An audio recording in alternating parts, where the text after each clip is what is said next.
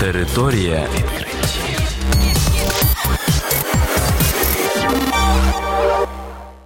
Це програма Територія відкриттів. Кілька слів про новітнє та надзвичайне. У студії для вас працює Богдан Нестеренко. Вітаю вас, шановні слухачі. В цьому випуску ви дізнаєтесь про таке.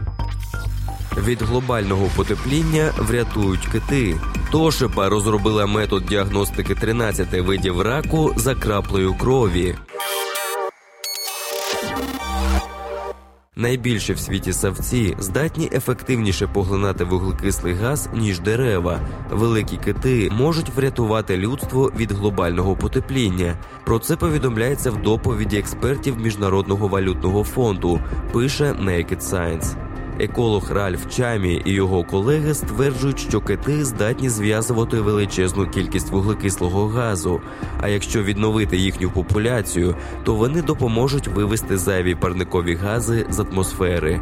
Вчені закликають збільшити чисельність китоподібних до рівня, який був до масового полювання на них. Зараз налічується близько 1,3 мільйона особин. Раніше цей показник становив 4-5 мільйонів. За підрахунками фахівців, кожен великий кит протягом життя може зв'язати близько 30 тонн вуглекислого газу, а після його смерті вивести цю масу з атмосфери. Наприклад, середнє дерево зв'язує всього 2,2 тонни вуглекислоти за сторіччя. Крім того, кити стимулюють зростання фітопланктону, що поглинає вуглекислий газ. Збільшення біомаси фітопланктону всього на 1% дозволить зафіксувати додатково сотні мільйонів тонн, що еквівалентно посадці приблизно 2 мільярдів дерев.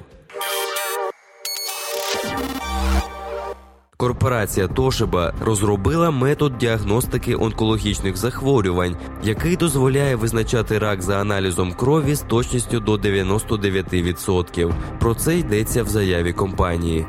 Зазначається, що в основі методу виявлення типів і концентрації малих некодуючих молекул РНК, які виділяють у кров ракові клітини.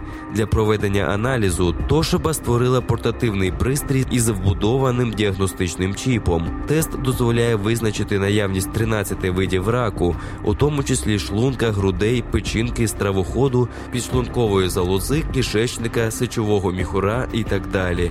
У компанії розраховують, що через через кілька років після завершення циклу випробувань новий метод застосовуватимуть повсюдно. Територія.